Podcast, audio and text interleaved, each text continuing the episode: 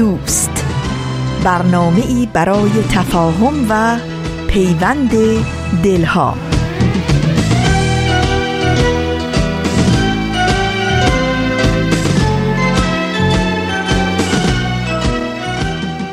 محبت نور است در هر خانه بتابد.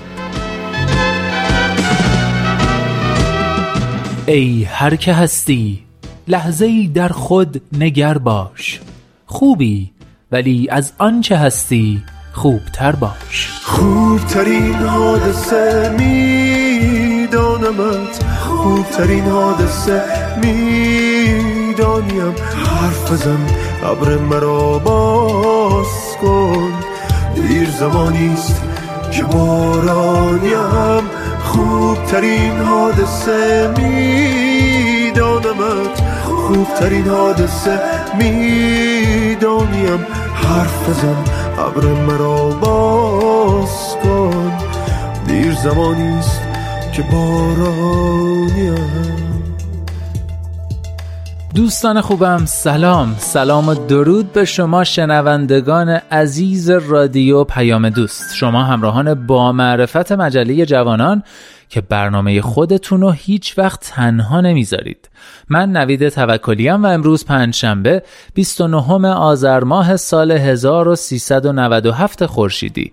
برابر با 20 دسامبر 2018 میلادی 513 همین شماره مجله جوانان رو تقدیم شما عزیزان همراه می کنم به مجله جوانان خوش اومدید.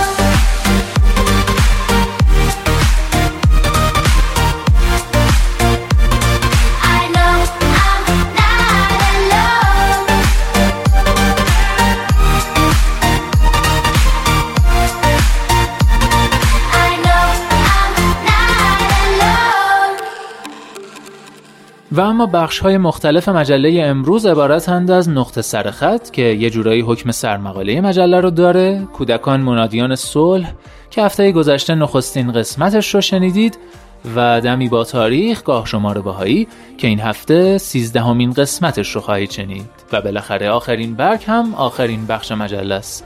پس لطفا جایی نرید و تا آخرین حرف از آخرین برگ همراه ما بمونید. دم شما گرد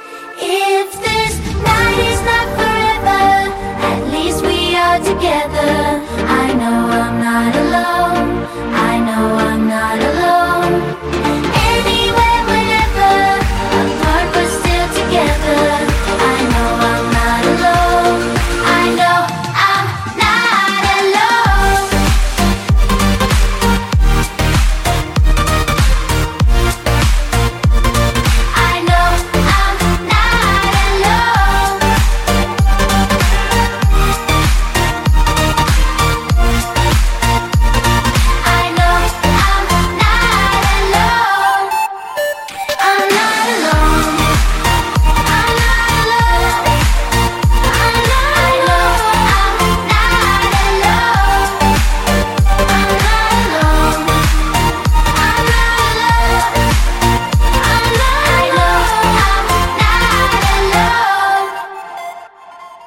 مجله جوانانه. برنامه ای که هدفش چیزی نیست جز پیوند دلها آزادی اندیشه ها و آگاهی شنونده ها در راه رسیدن به این اهداف با نظرات، پیشنهادات و انتقادات خودتون ما را همراهی کنید. از طریق تلفن 201 703 671 8888 صفحه Persian BMS در فیسبوک، گوگل پلاس و توییتر و آیدی Persian BMS Contact در تلگرام.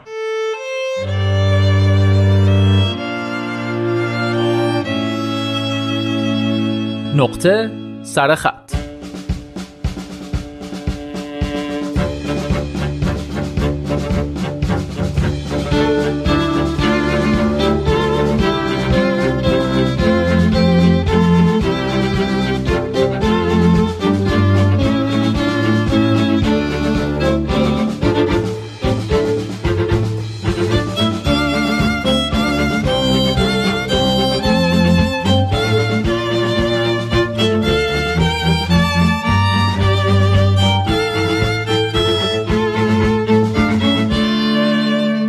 دوستان برای نقطه سرخط این هفته مطلبی انتخاب کردم با عنوان دو نوع درد در جامعه امروزی. مطلب تقریبا تند و تیزی که برگرفته است از کتاب فرهنگ سنگ و سگ نوشته محمد رضا شعبان علی.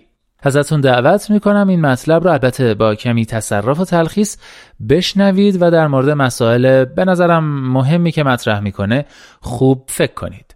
این شما و این دو نوع درد در جامعه امروزی.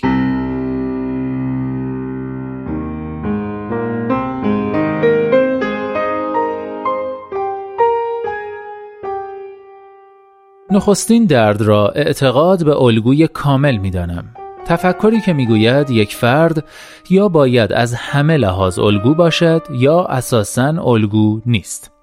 تفکری که انسانها را همه یا هیچ می کند تفکری که هرگز نمیپذیرد انسانها مجموعه ای از خوبی ها و بدی ها هستند و اساساً انسان بودن یعنی ترکیب این دو که اگر چنین نبود یا شیطان بودیم و یا فرشته. این تفکر هزینه های زیادی را به جامعه ما تحمیل کرده است. برای جستجوی الگو نیازمند باستان شناسی تاریخی هستیم. جستجوی کسانی چنان دوردست که بدیهایشان محو شده و تنها فسیلی از خوبیهایشان بر جای مانده است. در اثر همین تفکر است که از انسانهای زنده تقدیر و تجلیل نمی کنیم. چون که می ترسیم امروز تحسینش کنیم و فردا حرفی بزند یا کاری بکند که به مذاق ما خوش نیاید. فقط وقتی مرد و مطمئن شدیم دیگر کاری نمی کند و حرفی نمی زند او را البته با یک زندگی نامه سانسور شده به الگوی جامعه بدل می کنیم. نیاموخته ایم که یک نفر می تواند معتاد باشد اما فلسفه را خوب بفهمد. یک نفر می تواند الکلی باشد اما خوب شعر بگوید. یک نفر می تواند خیانتکار باشد اما ریاضی را خوب بیاموزد. یک نفر می تواند نماز نخواند اما اقتصاد را خوب بفهمد. دلیل نمی شود آنچه خوبان همه دارند را من و تو یک جا داشته باشیم. با تمام وجود بر این باورم که جستجوی کسی که به سلیقه ما هیچ ایرادی ندارد و سراپا حسن است ریشه بتسازی و بتپرستی است.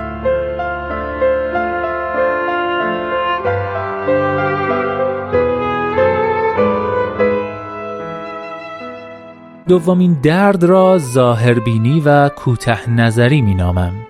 ایرادهای جزئی کوچک را بزرگ می‌بینیم و ایرادهای بزرگ پنهان را کوچک میپنداریم. فرهنگی که در آن دود سیگار را به حلق خود دادن عیب است اما دود خودرو را به حلق خلق دادن عادی تلقی می شود فرهنگی که در آن مستی از شراب جرم است ولی سرمستی از قدرت طبیعی است. فرهنگی که در آن حفظ هجاب اولویت است اما پاک دامنی به فراموشی سپرده می شود. فرهنگی که در آن کثیفی خانه زشت است اما بیرون ریختن زبال از خودرو زشت تلقی نمی شود. فرهنگی که در آن برداشتن یک قطعه از یک کارخانه دزدی است اما خریدن غیرقانونی مجوز یک کارخانه زیرکی است. فرهنگی که در آن اگر نماز نخوانی از حوزه دین خارج هستی. اما اگر غیبت کردی تهمت زدی و یا مسخره کردی همچنان مؤمنی. فرهنگی که در آن به روز قضاوت ایمان داریم اما صبر نداریم تا قضاوت در مورد دیگران را به روز قضاوت مکول کنیم.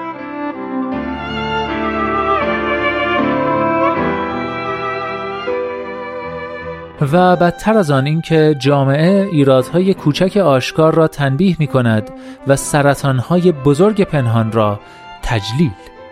چنین می شود که دختران با تار موی آشکار دستگیر می شوند و دزدان با دم خروس آشکار در میانه شهر آزادانه می گردند و قدرت نمایی می کنند چنین می شود که آن کس که یک نفر را کشته است اعدام می شود و آنکه هر روز صدها سال عمر مردم را در پای اینترنت به دلیل کندی و کنترل محتوا تلف می کند آزادانه به زندگیش ادامه می دهد.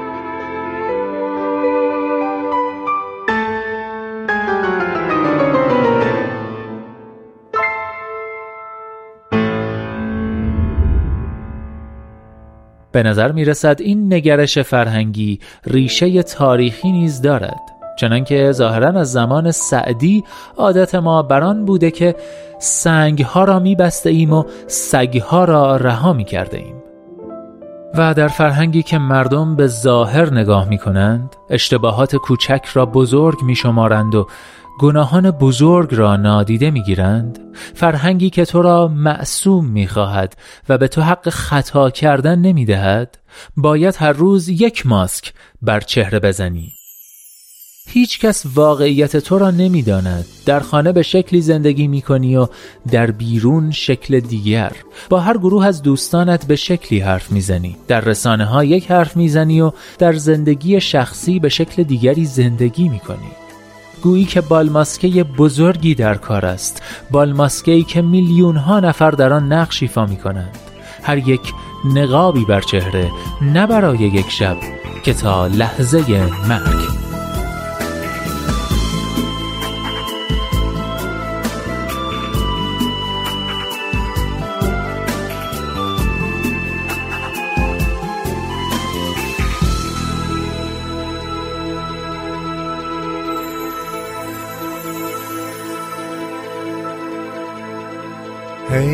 بازیگر گریه نکن ما هممون مثل همین. صبح که از خواب پا میشیم نقاب به صورت می‌زنیم. یکی معلم میشه و یکی میشه خونه به دوش.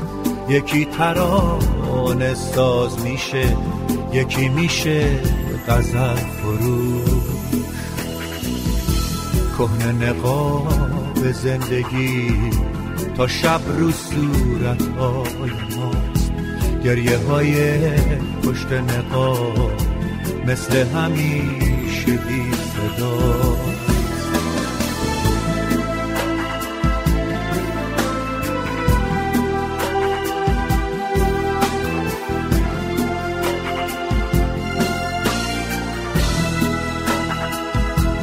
هر کسی هستی یه دفعه قد بکش از پشت نخواه. از رو نوشته حرف نزن. رهاشو از پیله خواب. نقشه یک دریچه رو رو میله قفص بکش. برای یک بار که شده جای خودت نفس بکش.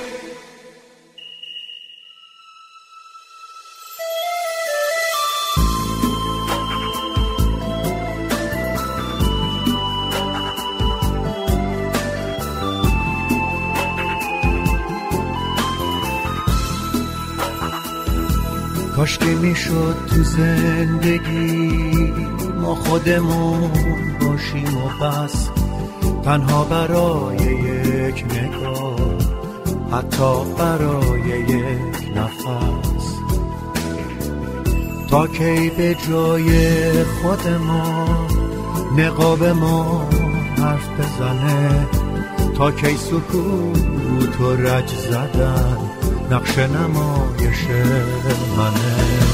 هر کسی هستی یه دفعه قد بکش از پشت نقاب از رو نوشته حرف نزن. رهاشو از پیله خواب. نقشه یک دریچه رو رو میله قفص بکش. برای یک بار که شده جای خودت نفس بکش. می‌خوام همین ترانه رو رو سحن فریاد بزنم. نقابم پاره کنم. جای خودم داد بزنم.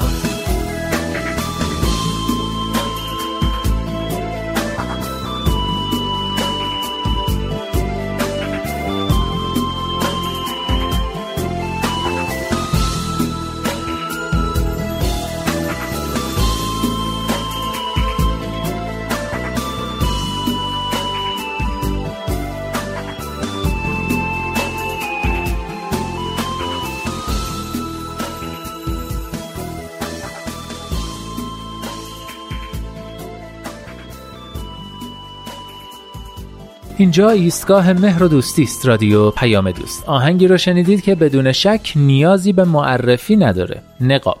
قصه ای از آلبوم نقاب که در اون سیاوش قمیشی با همکاری اروین خاچیکیان و یغما گلرویی یکی از آهنگهای به یاد موندنی و محبوب موسیقی ایرانی رو رقم زدن. که البته با توجه به محتوای نقطه سرخط بهترین گزینه برای پایان این برنامه بود. و ما در این بخش از هفته گذشته برنامه جدیدی رو شروع کردیم با عنوان کودکان منادیان صلح. دومین قسمت این برنامه رو به اتفاق گوش می‌کنیم. کودکان منادیان صلح.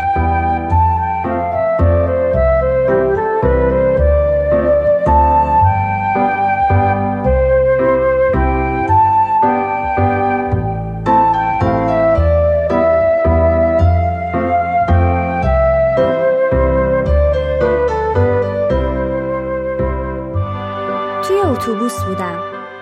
روی صندلی اول نشستم. غرق در افکار خودم. محو زیبایی پاییز بودم و متحیر هنرمندی دست خالق توانا. با توقف اتوبوس در ایستگاه رشته افکارم پاره شد.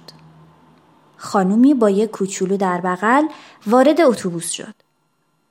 کل فضای اتوبوس رو برانداز کرد. لبخندی زد و کنارم نشست. کمی جابجا جا شدم تا راحت تر بشینه. بچه خوشگلی داشت. معصوم و شیرین. گفتم فکر کنم کوچولوتون پسره. اسمش چیه؟ گفت بله اسمش رو هم گذاشتیم امیر علی عطابک. از اون خانمایی بود که گرم و صمیمیاند. و خیلی زود و زیاد صحبت می‌کنن. با خودم تکرار کردم امیر علی عطابک. کمی متعجب شده بودم. راستش خندمم گرفته بود.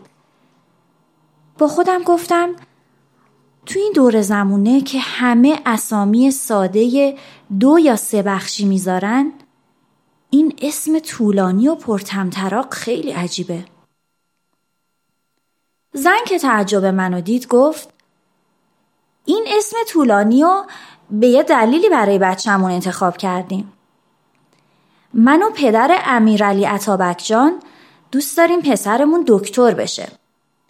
فکر کردیم اگه این اسمو براش بذاریم پشتشم فامیلمون بیاد روی تابلو سردر مطبش نصب میشه. چقدر عالی چقدر معرکه دهم پر کن. دکتر امیرعلی عطابک ایران نژاد. خودش انگار تو خیالاتش غرق شده بود. منم که از حیرت و تعجب خشکم زده بود نمی‌دونستم چی بگم. ولی به هر حال خودم رو جمع و جور کردم و گفتم آفرین چه پدر مادری. از حالا با جزئیات به سی سال آیندهم فکر کردین. چشاش از خوشحالی تایید و تحسین من برق زد و بیشتر مشتاق صحبت کردن شد. پیش دستی کردم و گفتم خب حالا اگه نخواست دکتر بشه چی؟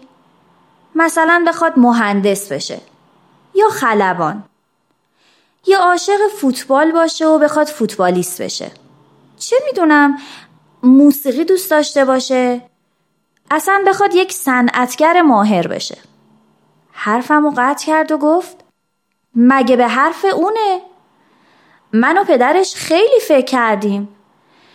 دیدیم اونایی که برای بچه هاشون از همون اول تصمیم می‌گیرن برنامه ریزی می‌کنن و از همه پول و انرژیشون در جهت تحقق هدفشون استفاده می‌کنن هم بچه ها موفق ترن هم پدر مادرها راضی تر به خاطر همین ما هم از همین حالا شرایط رو طوری فراهم می‌کنیم که همونی بشه که ما فکر می‌کنیم.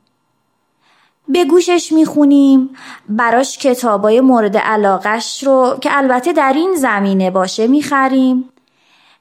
وسایل بازی مرتبط می‌خریم. بهش یاد میدیم چجوری باشون دکتر بازی کنه و خلاصه از این جور کارا دیگه.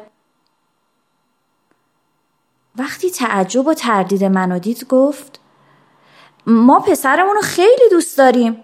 دشمنش که نیستیم. می‌خوایم که خودش خوشبخت باشه و تو رفاه باشه. چشمکی زد و گفت لاقل مثل ما مجبور نباشه بچه بغل با اتوبوس این ور اون ور بره.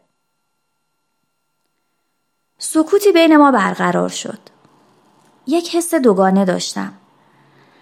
از یه طرف می‌دونستم که اگه این پدر و مادر تا انتها همینقدر مصمم باشن احتمالا به خواستشون می‌رسن. شاید هم به قول مادره به نفع بچه باشه. ولی از یک طرف دیگه دلم برای بچه میسوخت. پس اون چی؟ علائقش، استعدادش، قابلیتهاش و مواهب ذاتیش نادیده گرفته می‌شد. اتوبوس ایستاد.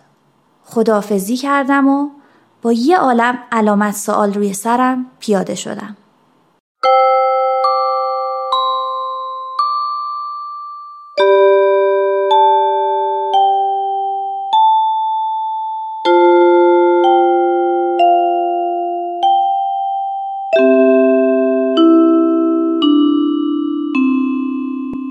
وقتی صحبت از فرزند پروری می کنیم عمل پرورش یا پروراندن مورد نظر ماست مثل وقتی که دانه گلی رو در زمین می کاریم و شرایط پرورشش رو مهیا می کنیم کود، آب، نور و هوا به مقداری که مناسبه در اختیارش قرار میدیم.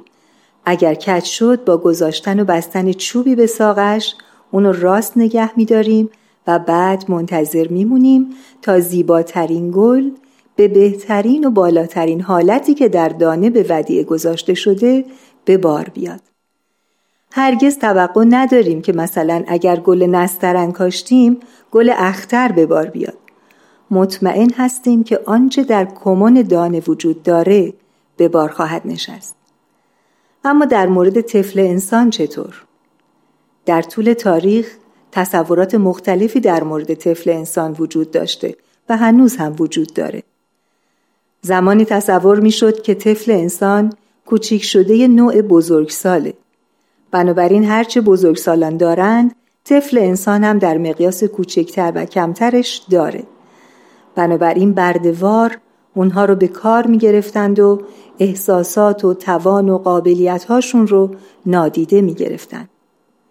زمانی هم حکما و فلاسفه باور داشتند که طفل انسان مانند یک کاغذ سفید یا ظرفی خالی هست که ما می‌تونیم هر چی که می‌خوایم روی اون بنویسیم یا از هر چی که دوست داریم پرش کنیم.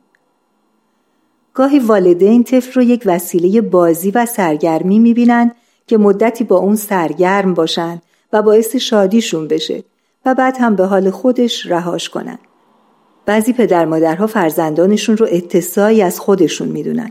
بنابراین هر آرزوی برآورده نشده‌ای که داشته باشند حالا فرزندشون باید با فشار و کمک اونها برآورده کنه. بعضی از خانواده ها هم فرزندانشون رو مثل ویترینی می‌بینن که به وسیله اون موفقیت ها، تلاش ها، بزرگواری ها و توان خودشون رو در معرض دید یا نمایش بگذارن. در آموزه های دیانت بهایی انسان رو به معدنی تشبیه کردند که سنگ های قیمتی در درونش وجود داره که با تربیت جواهرشون استخراج میشه. حضرت بهاءالله میفرمایند انسان را به مسابه معدن که دارای احجار کریمه است مشاهده نما به تربیت جواهر آن به عرصه شهود آید و عالم انسانی از آن منتفع شوند یعنی وظیفه ماست که با توجه به اونچه در درون اون از استعدادها، قابلیتها، تواناییها و همه مواهب وجودش موجود هست اون رو پرورش داده و تربیت کنیم. و همچنین میفرمایند انسان تلسم اعظم است ولکن عدم تربیت او را از آنچه با اوست محروم نموده. برخی از والدین در مورد فرزندانشون فانتزی های ذهنی خاصی دارن. مثلا عاشق پسرکی پر سر و صدا، بازیگوش و پر انرژیان در حالی که فرزندی آروم و محافظه کار رو با ملاحظه دارن. و اگه بخوان فرزندانشون رو تبدیل به تصورات ذهنی خودشون بکنن در واقع شخصیت و تمامیت وجود اون رو از بین بردن و از اون موجودی می‌سازند به غیر از اون چیزی که خداوند در اون به ودیعه گذاشته. والدین موظفن فرزندانشون رو در فرایند شدن یاری کنن. فرایندی که طی اون اطفال انسان شدن، خوب شدن، اخلاقی شدن، خدمتگزار نوع بشر شدن و بسیاری چیزهای دیگر رو میآموزند. به اون کمک کنن تا به عظمت و بزرگی خودش و نوع انسان پی ببره و جواهر وجودش رو کشف کنه و اینگونه و در این مسیر کودکانی تربیت خواهند شد که منادیان صلح در آینده ایام خواهند بود.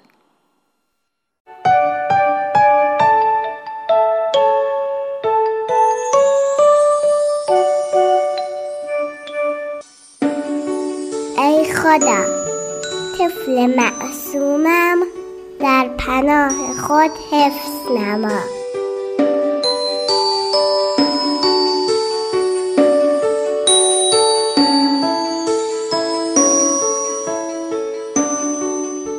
عنایتی کن. رحمتی بفرما. تربیت نما. به نعمت بپرور.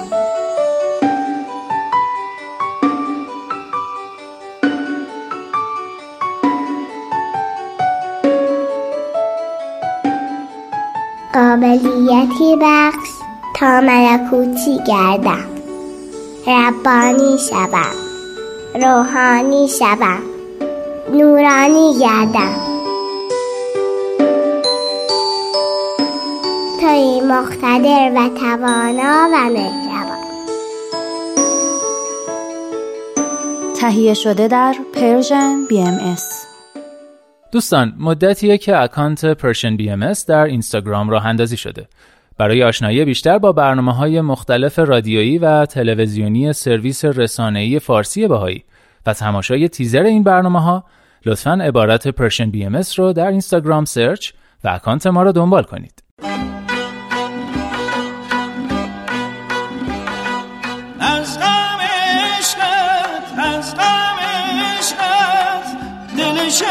شکست دل شیدا شکست.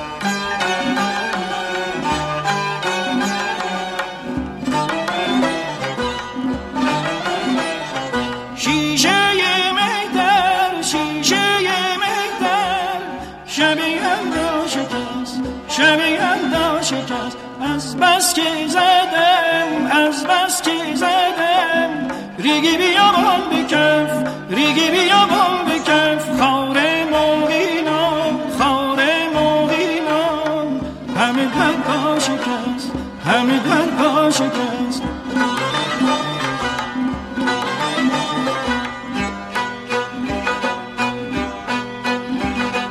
از غم عشقت از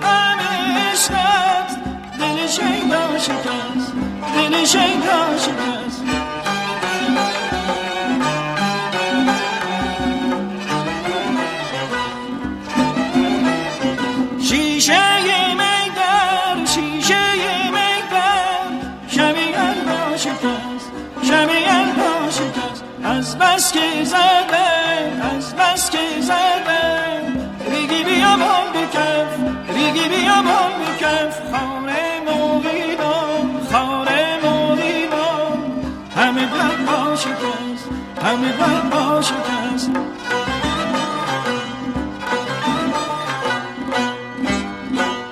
همراهان عزیز عزیزان شنونده نوید توکلیم خیلی خوشحالم و سپاسگزار که مجله جوانان رو برای گوش دادن انتخاب کردید و همچنان ما رو همراهی می‌کنید. بخش بعدی دمی با تاریخه. با هم گوش می‌کنیم. دمی با تاریخ. گاه شمار بهایی.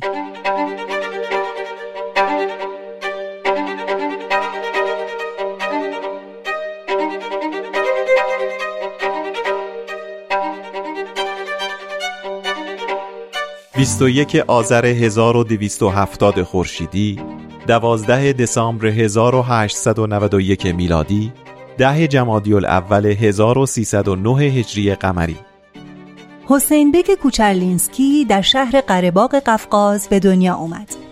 هرچند تو خیلی از منابع ذکر شده که اطلاعات دقیقی از تولد ایشون در دسترس نیست ولی به نقل از برخی منابع دیگه حسین بک در 21 آذر 1270 خورشیدی متولد شده. جناب حسین بک که از کودکی به واسطه اموش فریدون بک توی محیط علم دوست و معارف پرور قرار گرفته بود به مطالعه و تفکر در مسائل گوناگون علاقه زیادی داشت و در مورد مذاهب مختلف هم مطالعات گسترده ای کرده بود. بعد از آشنایی که خودش با دیانت بهایی پیدا کرده بود با کمی تحقیق و صحبت با میرزا حسین زنجانی به دیانت بهایی ایمان آورد. بعدها حسین بیک به عنوان معلم زبان روسی تو مدرسه بهایی اشقابات مشغول به کار شد و خیلی زود بین معلم و شاگردای اون مدرسه محبوبیت کسب کرد. مدتی رو هم برای معرفی آین بهایی به روسیه رفت اما در اواخر سال 1932 مجددا به اشقابات برگشت و تو همون مدرسه بهایی مشغول به کار شد. اما چیزی نگذشت که مدرسه بهایی اشقابات به کلی تعطیل شد و حسین بک هم به خاطر بهایی بودن از تدریس تو مدارس دیگه ممنوع و محروم شد. در فوریه 1938 بود که حسین بک کوچرلینسکی دستگیر و برای مدت طولانی بدون داشتن حق مکاتبه با کسی به سیبری تبعید شد. در سال 1944 دوایر دولتی خبر وفات او را به همسرش قدسی خانم اعلان کردند. البته ایشون در تاریخ 14 مارس 1942 مطابق با 23 اسفند 1320 یعنی دو سال قبل از اعلام دولت به علت بیماری زاتوریه در سن 49 سالگی در تبعید درگذشته بود.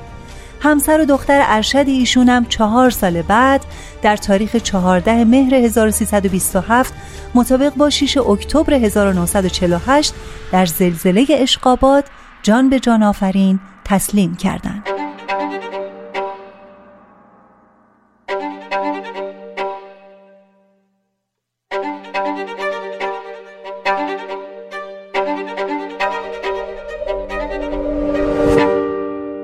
22 آذر 1291 خورشیدی 13 دسامبر 1912 میلادی 3 محرم 1331 هجری قمری.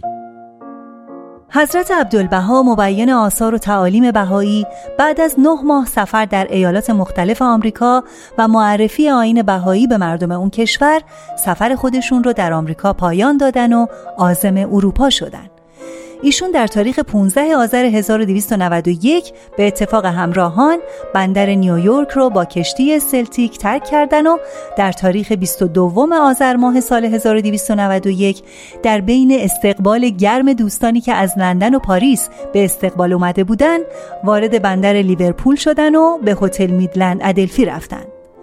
در لیورپول ایشون به دعوت رئیس کلیسای پمبروک به این کلیسا رفتن و درباره وحدت اساس ادیان و مزرات تقالید سخنرانی کردند.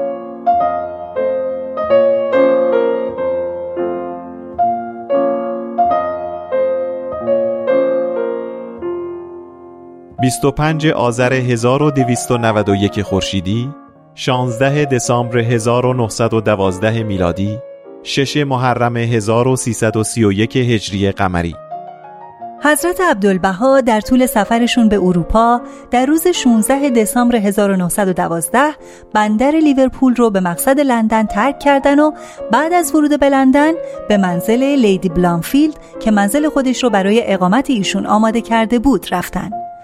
از جمله افرادی که در این منزل به دیدار حضرت عبدالبها اومدن ادوارد براون مستشرق مشهور انگلیسی بود که به اتفاق همسرش با حضرت عبدالبها دیدار کرد.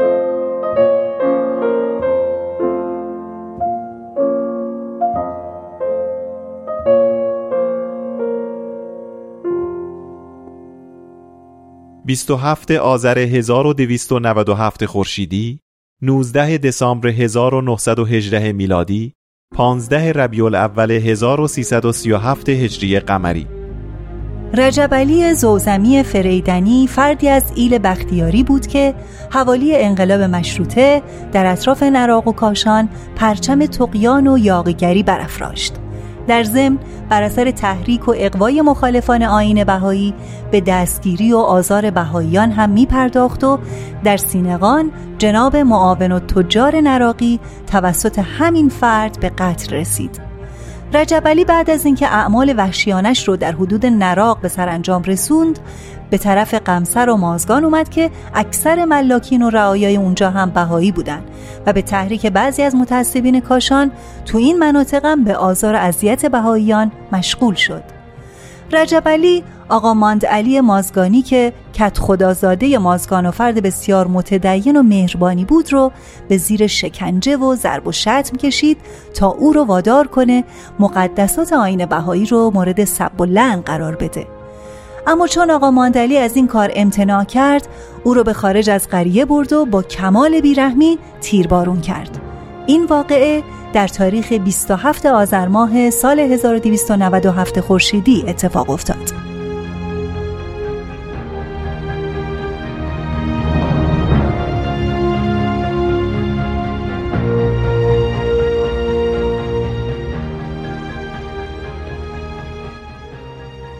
سی آذر 1227 خورشیدی 21 دسامبر 1848 میلادی 25 محرم 1265 هجری قمری.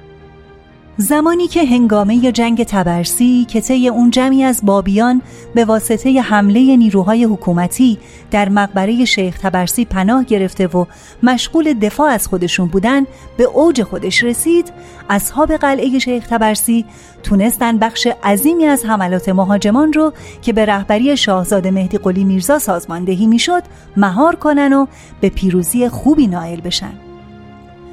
بعد از این پیروزی صبح روز سیوم آذر ماه سال 1227 خورشیدی ملا حسین بشرویهی در حوالی واسکس اصحاب را دور جناب قدوس جمع کردن و منتظر بودن که اگه نیروهای حکومتی حمله کردن به دفاع بپردازن در همین حین نیروهای حکومتی از دو طرف هجوم آوردن و ملا حسین و قدوس و اصحاب قلعه به دفاع مشغول شدند. دسته که به سمت ملا حسین حمله کردن نتونستن مقاومت کنن و به گروه مهاجمان به قدوس پیوستن و از هر طرف به اونها حمله کردند. تو همین گیرودار گلوله‌ای هم به دهان جناب قدوس اصابت کرد و دو تا از دندونای ایشون شکست و حلق و زبانشون مجروح شد. وقتی ملا حسین ماجرا رو دید شمشیر قدوس رو هم گرفت و با دو دست مشغول دفاع شد و ظرف نیم ساعت تونست با کمک اصحاب مهاجمان رو پراکنده کنه. جناب قدوس هم به منظور تسلی و آرامش ملا حسین و سایر اصحاب مطلبی روی کاغذ نوشتن و وضع خودشون رو با حضرت رسول مقایسه کردن. دندان مبارک حضرت رسول علیه السلام از سنگ جفای دشمنان نیز شکسته شد. دندان من هم از گلوله دشمن در هم شکست. اگرچه بدن من معذب و متعلم است ولکن روح من خیلی مسرور است. خیلی شادمان هستم. از عهده شکر خدا نمی‌توانم بیرون بیایم. اگر شما مرا دوست دارید با گریه خود سرور مرا از بین نبرید زیرا من چون شما را گریان می‌بینم محزون می‌شوم.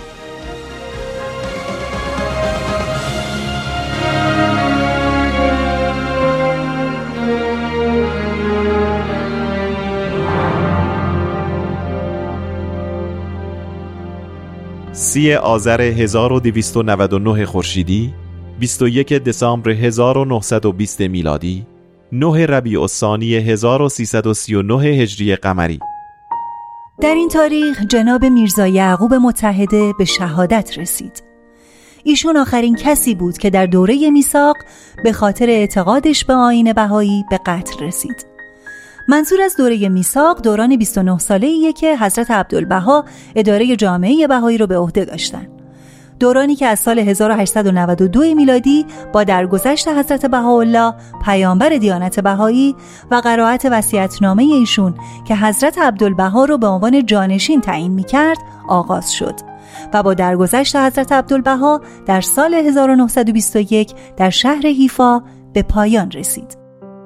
میرزا یعقوب متحده از بهایان معروف کاشان بود و از طرف برادر بزرگش در کرمانشاه شعبه تجارتی دایر کرد و مشغول کسب و کار بود و اکثر اوقات خودش رو صرف خدمت و گسترش پیام آین بهایی می کرد و به همین خاطر در کرمانشاه هم محبوب شده بود و هم مورد حسادت برخی متعصبین قرار گرفته بود.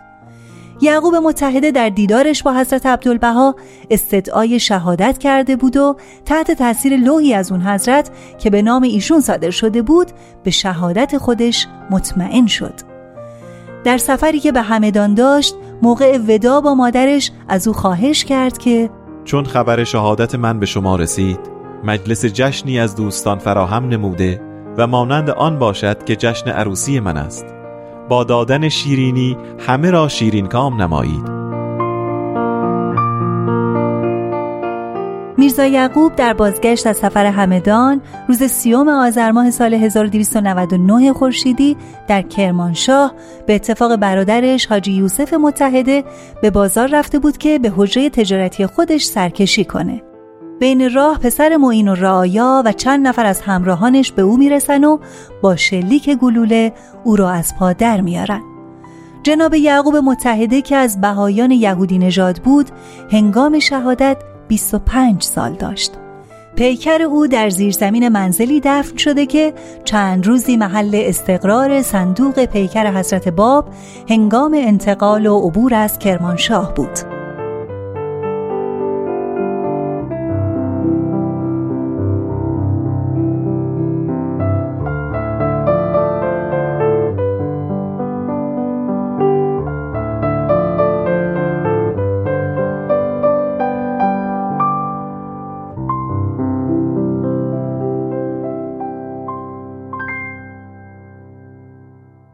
آخرین برگ.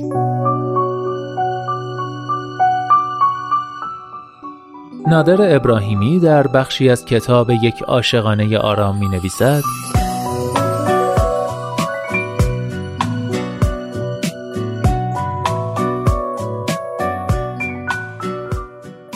مگذار عشق به عادت دوست داشتن تبدیل شود. مگذار حتی آب دادن گلهای باغچه به عادت آب دادن گلهای باغچه بدل شود.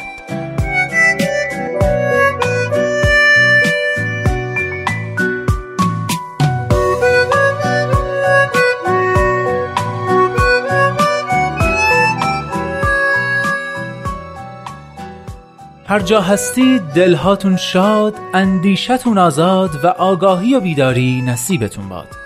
من نوید توکلی هستم و امیدوارم که نور امید در دلهاتون هیچگاه خاموشی نگیره. به قول شاعر چه شب تاریک است دل قوی دار سحر نزدیک است.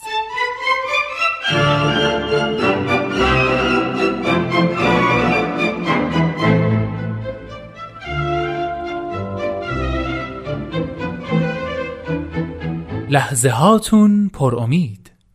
ای دوست در روزه قلب جز گل عشق مکان